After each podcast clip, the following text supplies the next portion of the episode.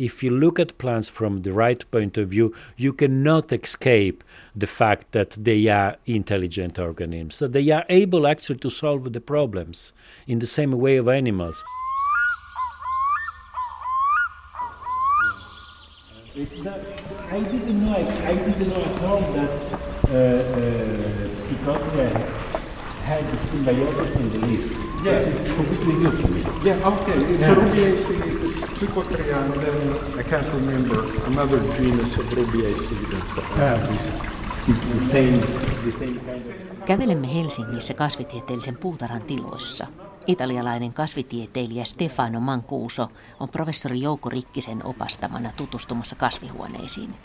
Ihmettelemme jättiläislumpeita, banaaneja, nahkeita aavikkokasveja, useita uhanalaisia harvinaisuuksia, erikoisia lajeja, kuten madagaskarilaista tähtikämmekkää, jolla on hämmästyttävä 30 senttiä syvä kannus, ja jonka nähtyään Darwin aikanaan päätteli, että täytyy olla olemassa pölyttäjähyönteinen, jonka imukärsä on myös näin pitkä, niin kuin sitten olikin.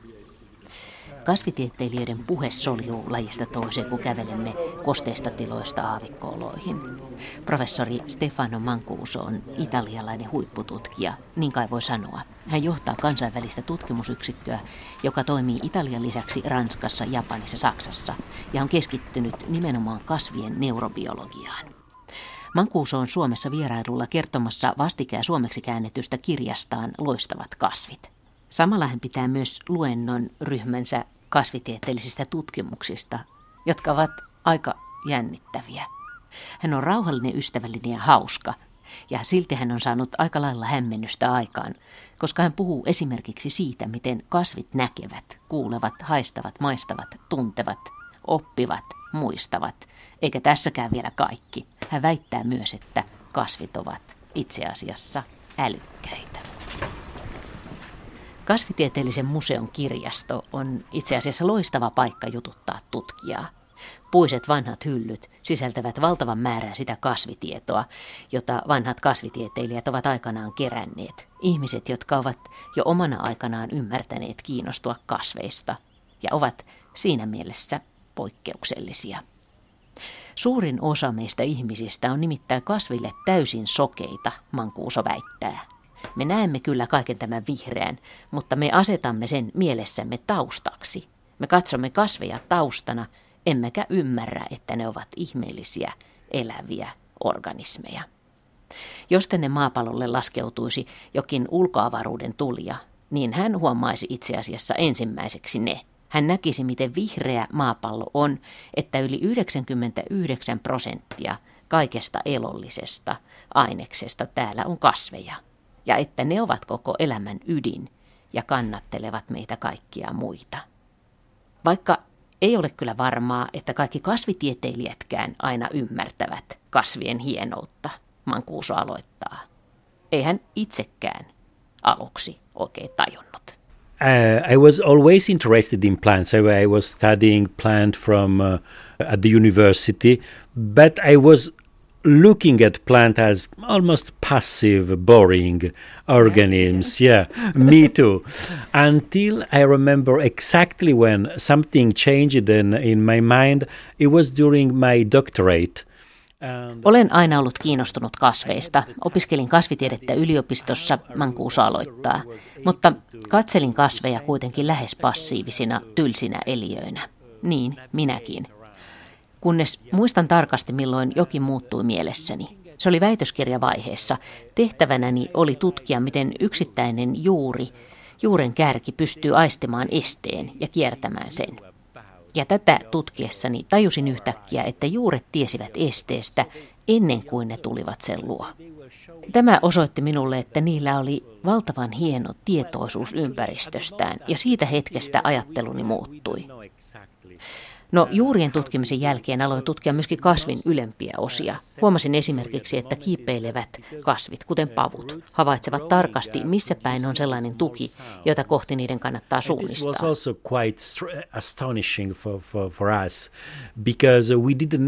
about that and we didn't know that they were actually able to know about the, the support and we didn't know how they were able to do that.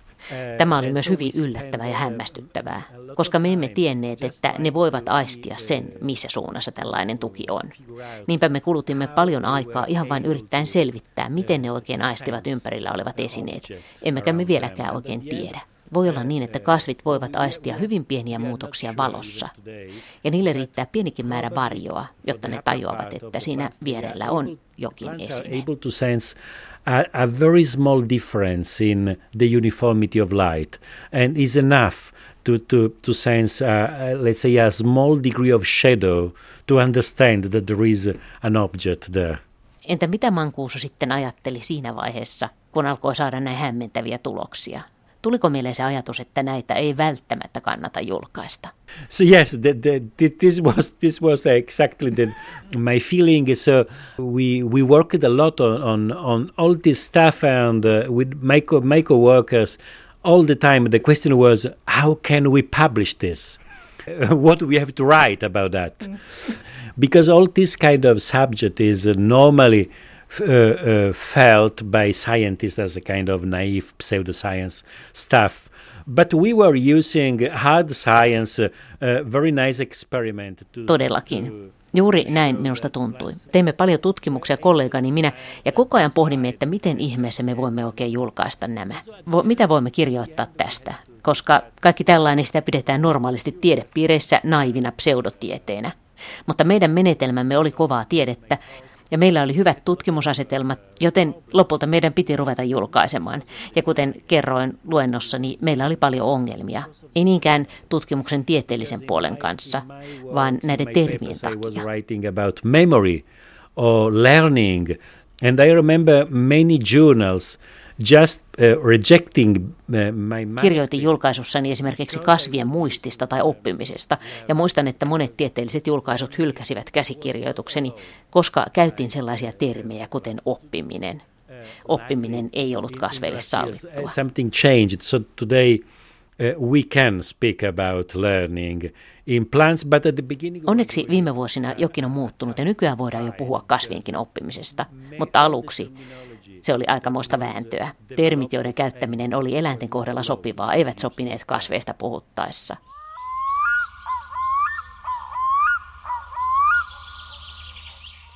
Loistavat kasvit kirjassa kerrotaan tarina, jonka mukaan mimosan eli tuntokasvin oppimiskyvyn havaitsi ensimmäisenä yksi luonnontieteen jättiläisistä Jean-Baptiste Lamarck. Joskus 1800-luvun alussa hän antoi nuorille kollegalleen tehtäväksi kuljettaa kasveja Pariisin mukulakivillä ja hevosvaunuilla. Ruukut lastattiin vaunuihin ja lähdettiin matkaan. Ja niin sitten kävi, että aluksi mimosat sulkivat lehtensä mukulakivien täristessä, mutta jonkin ajan kuluttua niiden lehdet avautuivat, ja ne näyttivät tottuneen töyssyihin. Ne oppivat, että tärinä ei ole vaarallista, eikä energiaa kannata tuhlata sulkemalla lehtiä jatkuvasti. Kirjassa Loistavat kasvit Stefano Mancuso listaa kasvien aisteja, että ne pystyvät tuntemaan, näkemään, maistamaan, haistamaan, kuulemaan. Ja lisäksi niillä on 15 muutakin aistia. Vaikka tietenkään niillä ei ole elimiä, joten koko homma on hajautettu, niin että on vähän niin kuin koko kasvi olisi lukemattomien pienien silmien peitossa tai lukemattomien pienien korvien. Yes, plants are uh, able to, to display the same senses of humans in, in a much more sophisticated and sensitive degree, so a much higher degree. Because plants are much more sensitive on animals for a trivial reason that they cannot move away. Kyllä vaan. Kasvit pystyvät aistimaan samoja asioita kuin me ihmisetkin, mutta useimmiten paljon herkemmin kuin me. Ne ovat herkempiä ympäristölle kuin eläimet siksi, että ne eivät voi liikkua ja poistua paikalta. Niinpä niiltä löytyvät meidän viisi aistiamme, ne pystyvät näkemään, kuulemaan ja niin edelleen, mutta niillä on myös sellaisia aisteja, joita meillä ei ole. Esimerkiksi ne pystyvät aistimaan sähkömagneettiset kentät ja kemikaalipitoisuuksia, joihin me emme pysty ollenkaan. So they are really much more sensitive than animals. Olen aina mielelläni ylistänyt kasveja elollisten joukossa. Näin kirjoitti biologian suurmies Charles Darwin ja kerrotaan, että hän piti kasveja kaikista tapaamistaan elollisista kaikkein kiehtovimpina. Kasvien liikettä käsittelevän kirjan lopussa hän rohkaistuu kirjoittamaan jopa näin. Ei ole liioiteltua sanoa, että juuren kärki, joka on niin aistiherkkä ja joka kykenee ohjaamaan viereisten vyöhykkeiden liikettä, toimii kuin alemman eläimen aivot. No Darwinin poika Francis Darwin jatkoi sitten kasvitieteen kiehtovalla saralla ja hänkin kasvoi suureksi tiedemieheksi ja sai aikaan myöhemmin aikamoisen riidan julistamalla vuonna 1908 reteästi. Kasvit ovat älyllisiä olentoja. Charles Darwin was really um, because it was a, a, so a so big scientist. Every kind of field of science said Charles Darwin is a geologist. Charles Darwin is a biologist, but actually, Charles Darwin was a botanist. You know that. because. Uh, uh, niin, koska Darwin oli niin suuri tiedemies, Stefano Mancuso jatkaa, monet tieteenalat tietenkin haluavat omia hänet omiin nimiinsä, että hän oli geologi tai biologi, mutta kyllä hän oli nimenomaan kasvitieteilijä ja botanisti. Hän kirjoitti kasveista paljon enemmän kuin mistään muusta, ja hän arvosti kasveja suuresti. Ja hän oli vakuuttunut, että ne olivat älykkäitä. Mutta sitten Darwin ja hänen poikansa Francisin jälkeen kaikki tämä tieto jotenkin hävisi. Ja yli sadan vuoden ajan sen jälkeen kasveja tutkittiin vain materiaana ja passiivisina. Mielestäni menetimme siinä sata vuotta tietoa, sillä jos kasveja katsoo oikealla tavalla, niin ei voi välttää sitä ajatusta, että ne ovat älykkäitä, koska ne pystyvät ratkomaan ongelmia, saman tapaan kuin eläimetkin. Tietenkin ne ratkaisevat omia ongelmiaan, eivät meidän ihmisten ongelmia. Francis, unfortunately, everything went lost about this uh, idea about plant. And so for more than one century, plants were just studied as kind of material, passive, and so I think that this, this we, we, we lose uh, one century of, of knowledges because plants are, if you look at plants from the right point of view, you cannot escape the fact that they are intelligent organisms. So they are able actually to solve the problems in the same way of animals. Of course, they are able to solve them, their, their own problems, not the problems of you of we humans. Kasvi, josta lähetän teille yksityiskohtaisen kuvan sekä lehti- ja kukintonäytteitä, vaikuttaa olevan lihansyöjä, koska sen lehden ylempi osa on eräänlainen ruokaa pyydystävä laite. Sen keskellä on syötti onnettomalle hyönteiselle, jonka se saalistaa ruuakseen. Sen sisäpintaa päällystävät monet pienen pienet punaiset mesiäiset, jotka todennäköisesti erittävät makeaa nestettä ja houkuttelevat sen avulla hyönteisparkaa, mutta sillä hetkellä kun eläimen jalat koskettavat näitä herkkiä osia, lehden puolikkaat nousevat, pyydystävät saaliin silmänräpäyksessä, painamalla lehtien piikikkäät reunat yhteen, ja kuristavat, kunnes saalis kuolee. Kirja on vuodelta 1769 ja sen on kirjoittanut kasvitieteilijä John Ellis. Hän on kirjoittanut sen Linneelle. Ellis tajusi siis, että kihokki itse asiassa metsästää. No Linne ei suinkaan sulattanut tätä tietoa. Kaiken kaikkiaan kihokki on ollut eräs, eräs niistä kasvitieteen historian vaikeista kysymyksistä ja saanut aikaa hyvinkin erikoisia tulkintoja, kuten että hyönteiset eivät suinkaan joudu vartavasten kihokin saaliiksi, ne pääsisivät pois, jos haluaisivat, mutta ne ovatkin kenties kyllästyneet elämäänsä, eivätkä siksi lähde mihinkään. Kasvitieteen historia on muutenkin ollut aikamoista vääntöä. Jo antiikissa jotkut ajattelijat ovat kokeneet kasvit suurina ja merkittävinä. Joskus vallalla on ollut sellainenkin ajatus, että kasvit ovat vähän kuin eläimiä, mutta pää alaspäin. Ja toisaalta luonnontieteessä kasveja on käsitelty pitkään lapsipuolen asemassa – on käynyt niinkin loistavat kasvit kirjan mukaan, että suuria keksintöjä on tehty kasvitieteessä, mutta ne on sitten noteerattu vasta, kun samat teoriat on saatu myöhemmin vahvistettua eläintieteen puolella. Ja mitkä sitten ovat Stefano Mankuuson mukaan niitä suurimpia väärinkäsityksiä, joita meillä on ylipäänsä kasveista? Well, many, many of them there is a, a, a, big misunderstanding in humanity that it's that we are not really we have not really clear how much we are dependent on plants so we are totally, fully dependent on plants. No, niitä on paljon, Mankuus aloittaa. Suuri väärinkäsitys on esimerkiksi se, että me ihmiset emme edelleenkään oikein ymmärrä, miten täysin me olemme kasveista riippuvaisia. Ja minä ajattelenkin, että koska me olemme niin riippuvaisia niistä, me ikään kuin suljemme silmämme niiltä kokonaan. Vähän niin kuin lapset, jotka eivät kestä ajatusta, että ovat niin riippuvaisia vanhemmistaan. Me toimimme samoin kasvien kanssa. Me kuitenkin olemme niistä aivan täysin riippuvaisia. Sen havaitsee myös avaruustutkimuksessa. Emme voi lähteä mihinkään ilman kasveja. Most of, of the, the difficulties are because we are we humans we are able to understand just the the, the behavior uh, of uh, the organisms that are close to us. So I mean, Meidän on myöskin hyvin vaikea ymmärtää kasveja, koska ne ovat niin erilaisia kuin eläimet. Me yleensäkin ottaen me ymmärrämme lähinnä sellaisten eliöiden elämää, jotka ovat hyvin samanlaisia kuin me. Sellaisia eläimiä, joilla on kasvot, jalat, samanlaisia elimiä kuin meillä ihmisillä. Niitä kohtaan me voimme kokea myötätuntoa ja tuntea yhteenkuuluvuutta, mutta meidän on hyvin vaikea ymmärtää ja arvostaa sellaisia, jotka toimivat eri tavalla kuin me. Kasvit voivat tuntua vierailta, ihan kuin jonkin toisen planeetan asukkailta. Silti niiden järjestelmä on hieno. Niillä on ollut miljoonia vuosia aikaa kehittyä. Täytyy ymmärtää, että kasvit ovat hyvin erilaisia senkin takia, että ne eivät voi liikkua. Ja sen takia koko niiden rakenne on erilainen.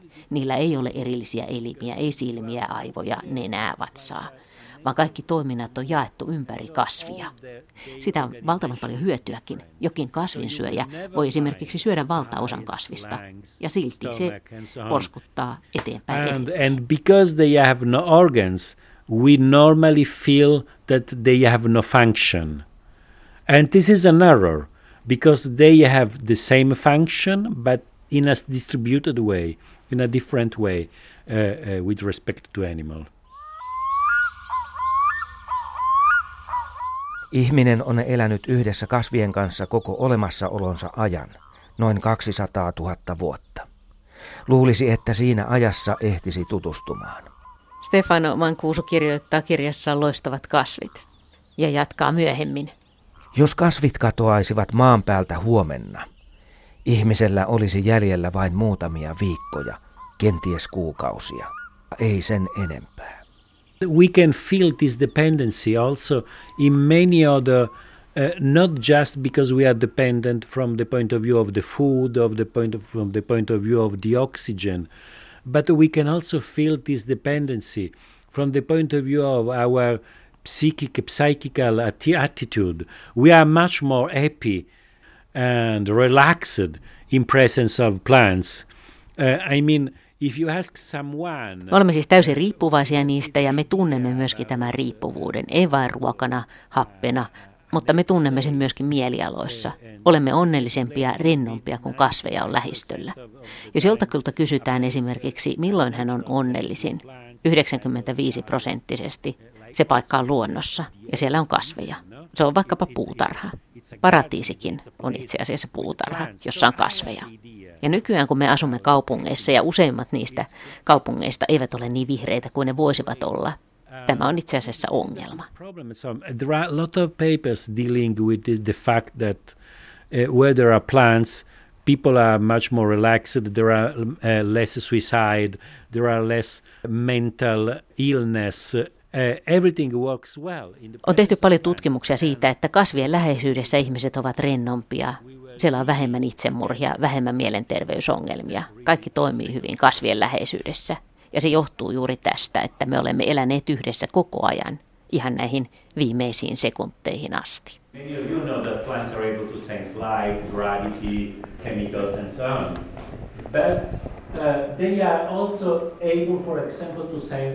frequencies, single frequencies, sounds.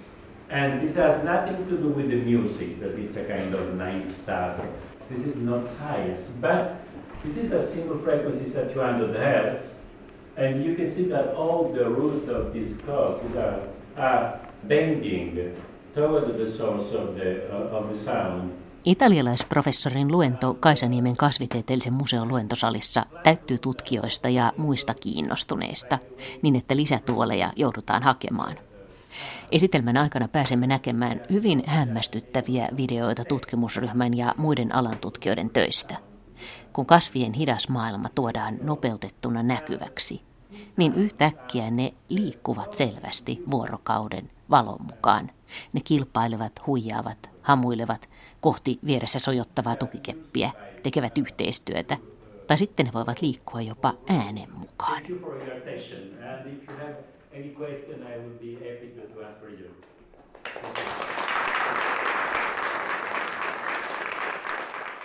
Juttelen luennon jälkeen museon pihalla luontoillan kasviasiantuntijan yliintendentti Henry Väreen kanssa luennon tunnelmista. Toki on pitkään tiedetty se, että kasvit tuntee tai pystyy aistimaan kemiallisesti muiden kasvien antamia signaaleja. Se ei ole uusi asia. Ja totta kai kasvit aistii valoa ja kaikkea tällaista kasvi kasvaa kohti valoa. Että, mutta se, mikä siinä esitelmässä oli kaikkein jännintä ainakin mulle oli se, että kasvit reagoi ääneen. Ja tätä mä en ollut aikaisemmin tiennyt enkä kuullut.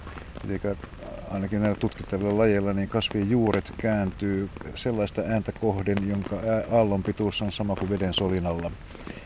Se tuntui tosi hauskalta ja hienolta asialta ja täysin järkeenkäyvältäkin. Ei se kasvi välttämättä tunne, että siellä on kosteutta, mutta jos se pystyy reagoimaan tiettyyn äänen tai aallon tai taajuuteen, onhan se järkevää kasvaa kohti sitä taajuutta, jossa yleensä, yleensä löytyy vettä. Näin ei haskata resursseja, että musta oli hieno homma. Jos sitä ajattelee niin päin, että puillakin on melkein 400 miljoonaa vuotta historiaa täällä maan päällä ja kasveilla nyt tietysti kaiken kaikkiaan vielä enemmän. Sitten kun ne pysyy paikallaan, ne ei voi liikkua, niin voihan sen ajatella, että se on ihan järkeenkäypää, että niille on elintärkeää niin sanotusti aistia ympäristöä aika tarkastikin. On, koska elinpiiri on rajallinen, niin kaikki mitä siellä on, niin siitä on kyettävä irti ottamaan. Jos minä olisin kasvi, niin mä haluaisin aistia, missä päin on ravinteita, missä päin on vettä ja missä päin on valoa. Että viimeksi mainittu on täysin ilmeinen ja pitkään tiedetty, että kohti valoa kasvit menee ja, ja kohti maata juuret kääntyy. Mutta se, että vielä, että jos maaperässä on jokin hyvä vesisuoni, vesilähde, mitä tahansa virtaavaa vettä tai hyvä ravintokohta, niin onhan se järkevää, että kohti, kohti tätä pyritään. Mutta eikö se ole aika jännittävää ajatella tuommoistakin nyt vaikka tuota kotipihlajaa tuossa semmoisena ikään kuin elävänä ympäristöä aistivana oliona. Ei se tietysti sulle ole mitenkään outoa, mutta, mutta jos sitä rupeaa tällä lailla ajattelemaan. Sanoit juuri niin kuin ajattelin, että tämä ei ole mulle outo asia, mutta minusta se on sitä on hyvä välillä pysähtyä muidenkin pohtimaan, että kasvi ei ole mikään pelkkä kappale, joka olla jököttää täällä meidän iloksi, vaan sillä on olemassa olonsa itse tarkoitus lisääntyä, kasvaa. Tässä on täynnä toimintaa, se on täynnä yhteiselämää. Kaikilla kasveilla on paljon kumppaneita hyviä tai huonoja. Maassa niillä on sienijuurikumppaneita, voi olla hyödyllisiä bakteereja, voi siellä olla huonoja, pahojakin bakteereja, paljon hyönteisiä, ne elättää paljon jäkäviä sieniä ja sammalia tuossa puiden rungoilla. Eli yksi iso koukas puu on varsinainen elämänlähde. Ihminen on hyvin pitkään lähtenyt liikkeelle siitä, että kasvit on täällä ihmistä varten hyödynnettäväksi ilman, että niissä itsessään olisi mitään arvoa. Kaikki ei tietenkään näin ajattele, mutta, mutta lähtökohtaisesti on myöskin ymmärrettävää, että toisin kuin ehkä luulisi, me elämme yhä tänä päivänä kasveista ja kasvikunnasta. Ilman kasveja me ei täällä olla, eikä tulla olemaankaan ainakaan nykyteknologialla. Eli kasvit on meidän elämän ehto. Ja tällä hetkellä maailman kasvillisuuspeite käy yhä pienemmäksi ja vähäisemmäksi, niin yhä enemmän tullaan hyödyntämään sitä olemassa olevaa, mikä on kasvikunnan kannalta huono asia, mutta tämä on tämänhetkinen trendi.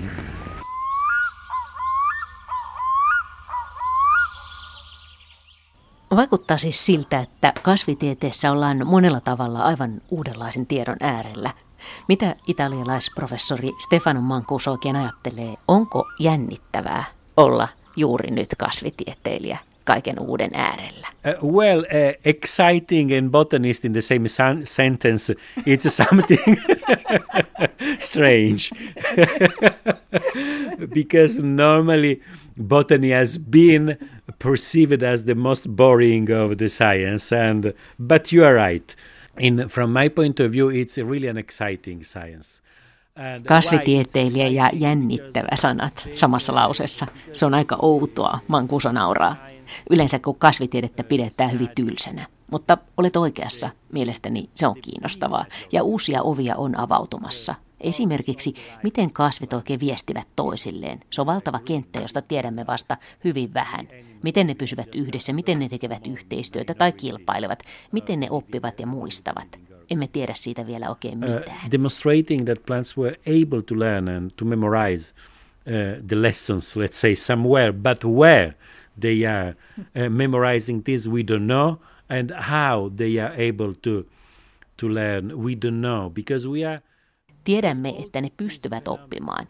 Julkaisin itse asiassa muutama vuosi sitten tutkimuksen siitä, että kasvit voivat oppia ja muistaa. Mutta miten, missä se tieto on, emme tiedä siitä oikein mitään. Oppimista ja muistia on tutkittu toistaiseksi eläimillä, joilla on aivot. Ja nyt pitäisi sitten selvittää, miten kasvit voivat tehdä samoja asioita kuin eläimet ilman aivoja. Eli mielestäni kasvitieteen tulevaisuus on hyvin jännittävä ja siinä on yllättäviä yhtymäkohtia ihmisten maailmaan. Jokainen kasvi on tavallaan elävä tietoverkko. Juuristo toimii yhteistyössä verkostona, jota on itse asiassa helpointa ymmärtää ajattelemalla ihmisen tekemistä verkoista suurinta, internettiä. Ehkä me kasvitieteilijät voimme olla eturintamassa myös, kun pohditaan sellaisia asioita kuin mitä äly oikein on, Stefano Mancuso toteaa. Actually what intelligence is.